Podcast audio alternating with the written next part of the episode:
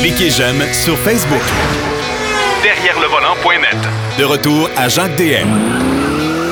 Alors, c'est le grand retour de notre collègue. On commençait à s'ennuyer. Denis Duquette avec nous. Salut, Denis. Oui, faites-vous-en pas, j'ai pas encore commandé mon cercueil. Passé une petite, une petite période un peu...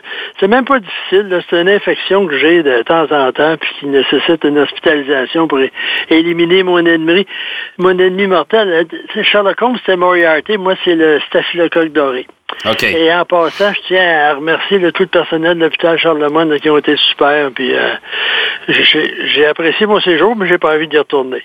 Ben, écoute, euh, tant mieux si ça a bien été le temps que tu y étais, mais c'est vrai que c'est pas un lieu de villégiature, hein? On s'entend là-dessus. Non, on va pas là par plaisir. Non, non, tout à fait. Euh, on va, on va euh, parler cette semaine. On a trois sujets. Euh, T'aimerais commencer par le fameux North American Car and Truck of the Year. Euh, on a déjà mentionné les gagnants, Denis, mais euh, il y a une quinzaine de jours. Mais il reste que malgré tout, euh, toi, euh, je vais avoir ton opinion parce que toi, tu participes au vote. Ouais. Tu es membre de cette association-là. Cette année, je dois dire que j'ai frappé pour 1000. Mais avant de parler des véhicules eux-mêmes, à chaque année, depuis le début, je pense que ça fait 28 ans, quelque chose de même, c'était l'ouverture du salon de l'auto de Détroit. Oui, tout à À fait. 7h30 le matin ou 8h, là, il y avait à 7h30, c'était l'ouverture, là, les, les, les officiels de, de l'Association des, des concessionnaires automobiles de Détroit qui ouvraient le salon, suivi de la voiture camion et utilitaire de l'année. Mais cette année, il y avait un petit problème. salon de l'auto de Détroit, ça a lieu en juin. Ça fait que là, euh, il y a eu beaucoup de discussions. euh, puis on, on- en tant que votant, on s'est fait proposer trois ou quatre choix. Il y avait Détroit, il y avait Chicago, il y avait, je me souviens plus de l'autre. Puis j'ai New été York. unanimement Détroit. OK. Mais tu sais, il y avait, il y avait peut-être possiblement New York aussi, là. Pardon? Grand- Il y avait probablement New York aussi, qui est un grand salon. Oui, probablement. Oui, il y avait Ouais. New York, c'est vrai. Ouais. Mais là, on a décidé Détroit, parce qu'en fait, euh, que ça soit n'importe où, c'est pas le, le salon, c'est pas le nombre de journalistes présents qui font une grosse différence par rapport à la diffusion elle-même. Puis ils ont décidé d'aller à Détroit, puis moi, ben, je devais y aller. Et même euh, présenter en français, s'il vous plaît, euh, les gagnants. Puis euh, c'est Jeremy Senec de Toronto qui m'a remplacé parce que les gens du Québec n'étaient pas là non plus. Et il a fait un excellent travail, soit dit en passant. Et la, fa- la façon dont ça fonctionne, c'est qu'au milieu de fin de l'été, ils font une liste euh, de candidats possibles par catégorie. Ensuite, il y a une séance d'essai sur route euh, qui se tient en octobre sur euh, à Détroit, dans la région de Détroit. Cette année, c'est à Ann Arbor. Et après, on fait une- on vote pour une élimination. Ensuite, il y a trois finalistes par catégorie. Et cette année, les finalistes, c'était chez les autos la Chevrolet Corvette, la Hyundai Sonata et la Toyota Supra. Ouais. Chez les utilitaires, ben, c'était le euh, Hyundai Palisade, Kia Telluride et Ford Aviator. Puis dans les camions, ben, il y avait le Ford Ranger, le Jeep Gladiator et le Ram Heavy Duty. Ouais. Puis ben, les gagnants, on les connaît. Moi, personnellement, il y en a qui ont dit la Corvette aurait fallu laisser sur une piste de course. Toute voiture sportive avec des caractéristiques comme la Corvette, on sait que ça va aller vite, on sait que ça va tenir la route, on a c'est bien intéressant de le faire, mais on peut voter. Moi, je l'ai essayé une heure dans différentes routes à des vitesses illégales. J'étais en Arizona. Ils sont plus laxistes là-dessus. Puis, ce que j'ai aimé, puis c'est pour ça que j'ai voté pour la Corvette, c'est que c'est une voiture facile à conduire, qui est très performante. D'ailleurs, on va en parler tantôt, 24 heures de Daytona pour la première est arrivée quatrième. C'est quand même pas pire pour un auto là, qui n'a pas euh, d'expérience en course, c'est toute nouvelle. La Sonata, c'est une belle voiture, mais il n'y a rien pour écrire à sa mère. C'est un bon achat, mais Puis la Toyota Supra, ben moi je me suis dit, si vous voulez une voiture allemande, allez chez BMW. Vous n'avez pas besoin d'aller chez Toyota parce qu'on sait que cette voiture-là, en collaboration avec BM, est fabriquée par BMW. Ça fait Oh, que ce ça. qui peut arriver avec la Supra, ben, probablement la première Toyota qui sera pas fiable. Euh, puis, chez les utilitaires, il y a Hyundai Palisade puis Kia Telluride. C'est deux jumeaux, en fait. Mais Oh, ouais. la, Pal- la, la Telluride était mieux finie, la finition intérieure, l'apparence. euh, Il est plus joli, ouais. Il est plus joli. plus joli. Ouais. Puis aussi, au niveau de la conduite, c'était un petit peu plus raffiné. Puis la Ford euh, Aviator, c'est un bon modèle, mais par rapport aux deux autres, euh, il a fini euh, derrière. Puis les camions, mais c'est pas tellement compliqué. Là. Entre deux camions conventionnels. Moi, je trouvais que le Jeep Gladiator, c'était vraiment innovateur et euh, intéressant. Donc, moi, j'ai voté pour ça. Ouais. Et c'est ce qui complète mon petit rapport sur le. Et c'est bien organisé. Cette année, on a un nouvel exécutif avec plus de gens. J'ai hâte de voir euh, qu'est-ce qui va arriver. Là. C'est la nouvelle gouverne, mais on, on veut continuer à raffiner le processus puis avoir des règles plus établies. Puis, euh, non, ça promet pour l'an prochain. Bon, ben tant mieux, tant mieux. Euh, L'énigme de la Mazda 3. Oui, Mazda 3, là, au Salon de l'Auto de Montréal, on a été nommé la Jack, euh, c'est meilleur par catégorie. Et la Mazda 3 a gagné. Elle a gagné voiture de l'année en Chine. Ça gagne des prix partout, mais quand on regarde les, les résultats des ventes, Ouais. ça cartonne pas.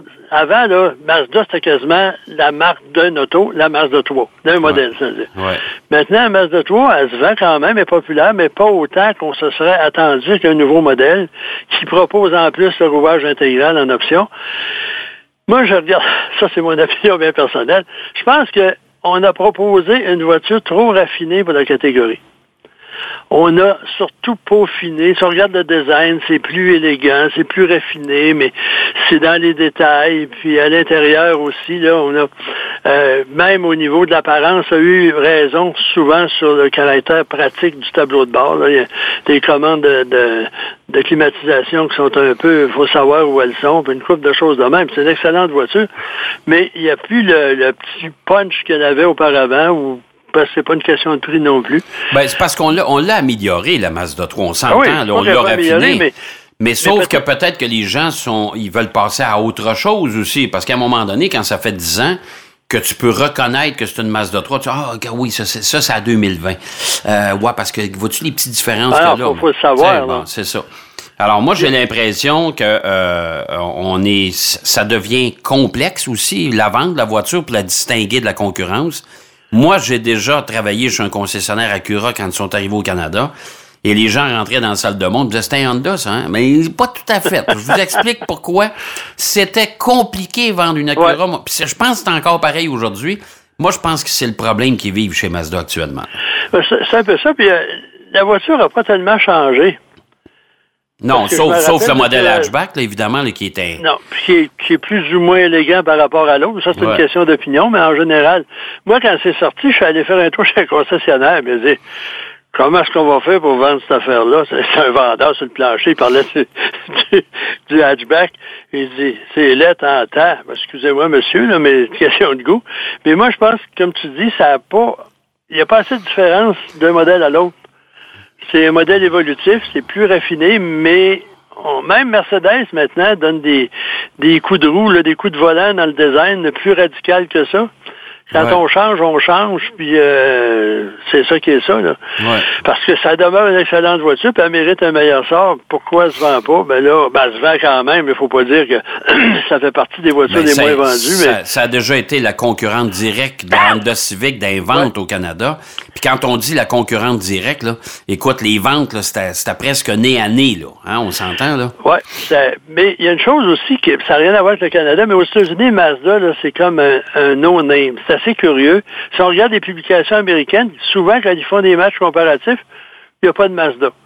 C'est vrai. Quand on lit les textes, ils parlent de Honda naturellement, Toyota, euh, Nissan, mais de temps en temps, ils vont faire une erreur, ils vont parler de Mazda. C'est assez curieux. Ouais. Pourtant, Mazda, c'est un constructeur qui dépense parce que ses voitures ont une conduite plus sportive que la moyenne des autres. là. C'est Ouais. plus agréable à conduire.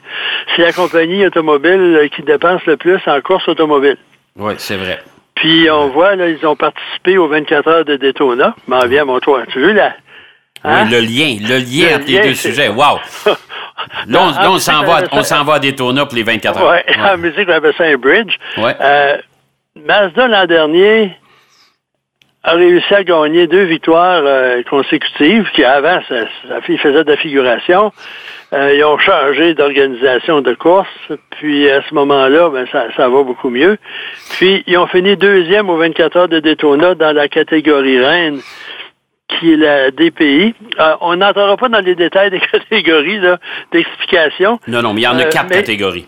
Il y a Ouais, quatre mais. Mazda finit deuxième, puis s'il y avait quelqu'un avait fait, avait fait une erreur de- d'imbécile de, de doubler sur le, le- un drapeau jaune ou mettre un clignotant jaune, là, on aurait probablement peut-être remporté. Ouais. Cette année, c'est Cadillac qui l'emporte pour la, je pense la troisième ou quatrième année Ouais. d'affilée. Ouais. Et euh, c'est curieux, les gens, 24 heures de Daytona, là, ça a été télévisé 24 heures par la chaîne NBC Sport. Euh, ce qui quand même, faut le faire. Là. Puis euh, même ils l'ont passé, là, la finale et le départ, ce qu'on appelle en prime time, là, dans l'après-midi, le samedi et le dimanche. Euh, je pense que c'est la première fois qu'ils font ça, à ma connaissance. Là. On, on a parlé de la Formule 1, mais ça, en parlant de Formule 1, sais- sais-tu quelles étaient les distances parcourues en Formule 1, ce qu'on appelait à l'époque l'équivalent de la Formule 1 avant la guerre? Non. 500 kilomètres. OK. Dans des voitures qui étaient fortement inconfortables, très difficiles à conduire. Ouais. 500 km. Aujourd'hui, on en fait la moitié de ça, puis on est tout... euh, Ouais. On sort de l'auto, puis on est fatigué. Ouais. Euh, mais Cadillac, en plus, euh, les moteurs, soulignons, c'est des moteurs fabriqués par... euh, bon, là, j'ai un blanc de mémoire. la l'é- L'écurie NASCAR pour lequel... euh, Richard Childress Racing. ah, Richard Childress, ouais. Qui, ont- qui font les moteurs. Ils ont acheté Ouais. la compagnie qui les produisait, ces moteurs-là. Puis, ce qui a toujours nuit à, à l'endurance euh, au cours des dernières années, c'est des, des, des écuries euh, que l'on totalement inconnues du public, des marques en fait. C'est Ouais. comme dans LMP2, c'est Dragon Speed. c'est une écurie en fait qui a inscrit des, des, des voitures Oreca en course Ouais. Avec des moteurs Gibson. Ça, c'est, grand public. Puis ces moteurs-là, Gibson, sont fabriqués en Grande-Bretagne. C'est, un constructeur de moteurs réputé. C'est pas un modificateur de bloc. Puis après ça, pour le grand public, il y a eu la GTLM, GT Le Mans, BMW, Porsche, Porsche. Ça, ça a volé le show. Ils sont livrés une bataille de tous les instants. Même le dernier tour, ça se bataillait. Ouais. Et euh, BMW a gagné pour la deuxième année d'affilée. Puis on parle aux gens, tu sais, écoutez, les 500, les 24 heures de Daytona. Non, sais-tu qui a gagné? Ah oui, BMW. Les gens des autres catégories, là, BM a fait un bon travail, ils l'ont annoncé un peu partout. Tandis que Cadillac, les autres, je sais pas pourquoi, là, ils font rien avec leur victoire. Non, ils n'ont rien fait avec ça. C'est un peu rien, particulier. rien bin barre. Ouais, Mais ouais. les deux Porsche, là, Porsche, pour se préparer pour les, les, 20 les 24 heures de Daytona, ont fait des simulations de course de 40 heures OK. avec quatre équipes. OK. Pas 40 heures, là, une fois de temps en temps, 40 heures d'affilée. OK. Ouh. La fiabilité est au rendez-vous, mais je pense que les deux euh, pilotes, là, les pilotes qui étaient dans les voitures à la fin de la course, ils avaient mis leur cerveau à off. Puis ont commencé à se batailler entre eux autres. Il y a eu plusieurs contacts, tandis que la BM et la 9 avaient 9 secondes d'avance. C'est pas beaucoup, mais les deux autres occupés à se chamailler, ben, ça n'a pas passé. Puis ensuite, GTD, là, il y avait Lamborghini, Lamborghini qui a gagné, il y avait des Ferrari, c'était des marques que le grand public peut suivre, donc c'est quand même assez intéressant. Et à la télévision américaine, il y avait Kyle Busch, le champion NASCAR qui courait dans une Lexus RC. Ouais. Euh, puis, je l'ai trouvé plus sympathique en endurance. Il avait l'air plus détendu. Il souriait même, Ferrari. Ouais, parce qu'en NASCAR, il est pas reposant, lui. Non, mais là-dedans, là, moi, je l'aime pas, là, pour à cause de son attitude et de son air de bœuf. Il a fini 9e sur 18, mais il, a vraiment apprécié, puis là, c'est vraiment un tout autre monde, là.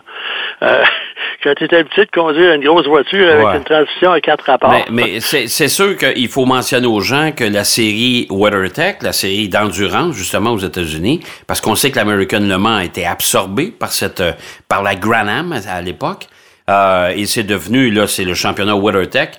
Ce championnat-là, euh, comme le Michelin Pilot Challenge, la course de 4 heures qui a eu lieu vendredi, tout ça, ça appartient, c'est l'IMSA, et ça, ça appartient à la famille Friends de NASCAR. Ouais, les autres, ils ne manqueront pas de, de fond. Non. Puis il y avait quand même, dans l'estrade principale, il y avait beaucoup de monde. Puis il faut souligner, moi j'ai déjà assisté à une couple de reprises aux 24 heures. Il fait fret en Floride la nuit. Oui, oui, Il y a des dans gens, ce là, ouais. Bienvenu me disait, il a assisté à ça, lui, ben, il a couru déjà, puis il a eu des bons résultats. Ils ont monté en haut pour tout voir, puis on, on apportait des habits de motoneige. Ouais, c'est pas des farces, hein. Ouais, ouais, c'était, c'était- Puis pour les gastronomes, euh, soit dit en passant, une des spécialités de des restaurants là, de, de, de fast-food de Daytona, c'est la cuisse de dinde Oui. oui. euh, frites.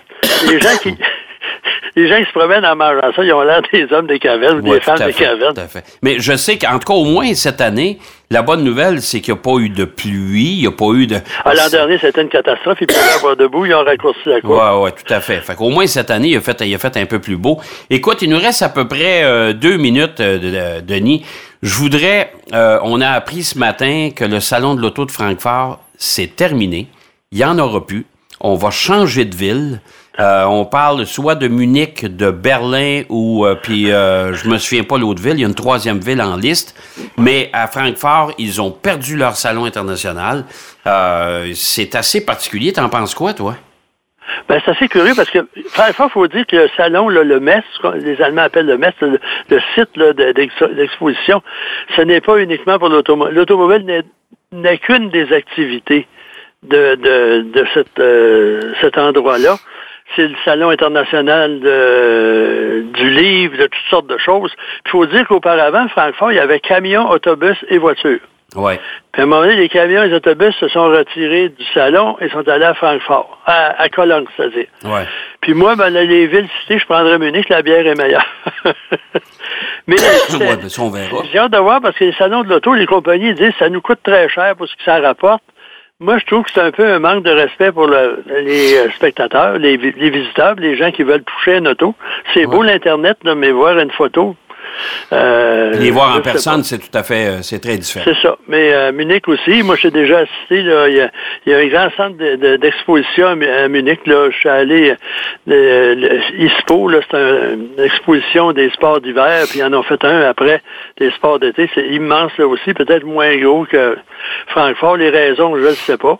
Ouais. Peut-être une question de date, où on a voulu changer la date, puis euh, ça n'a pas fonctionné, je En ne tout sais pas. chose certaine, c'est que pour euh, là, c'est maintenant terminé, puis on commence à regarder les autres salons, parce que même Montréal, ça a été décevant. Il y a eu quand même, je pense, c'est 8000 spectateurs de moins cette année. Alors, on en a perdu tout près d'une vingtaine de mille depuis quelques années au Salon de l'Auto de Montréal. Puis moi, je peux te dire que j'ai assisté à la soirée VIP. Euh, c'était assez tranquille, merci. On vendait des billets à la porte, ce qui est euh, ce Eh que ben, j'ai pas vu. D'habitude, ça, c'était. il n'y Oh, en avait pas. Non, c'est ça, Je me rappelle, exactement. une année, j'ai voulu en acheter pour un ami, Ouais. là, puis. euh, Non, non, non, ah, non. il n'y en a plus. Ça fait trois semaines que c'est tout. Et tout, euh, voilà, exactement. Écoute, Denis, c'est déjà tout le temps qu'on avait. Je te souhaite quand même continuer à prendre soin de toi, puis on Oui. reparle, on s'en reparle la semaine prochaine. Parfait, à la semaine prochaine, tout le monde. OK, bye-bye. Denis Duquet qui nous parlait euh, de bien des sujets, dont les 24 heures de Daytona, de l'énigme de la Mazda 3, du North American Car and Truck of the Year. On a parlé du Salon de l'Auto de Francfort qui disparaît. Plein de sujets. On va aller faire une pause. Au retour, Marc Bouchard nous présente ses deux essais routiers de la semaine. Derrière le volant. De retour après la pause. Pour plus de contenu automobile, Derrière le volant.net.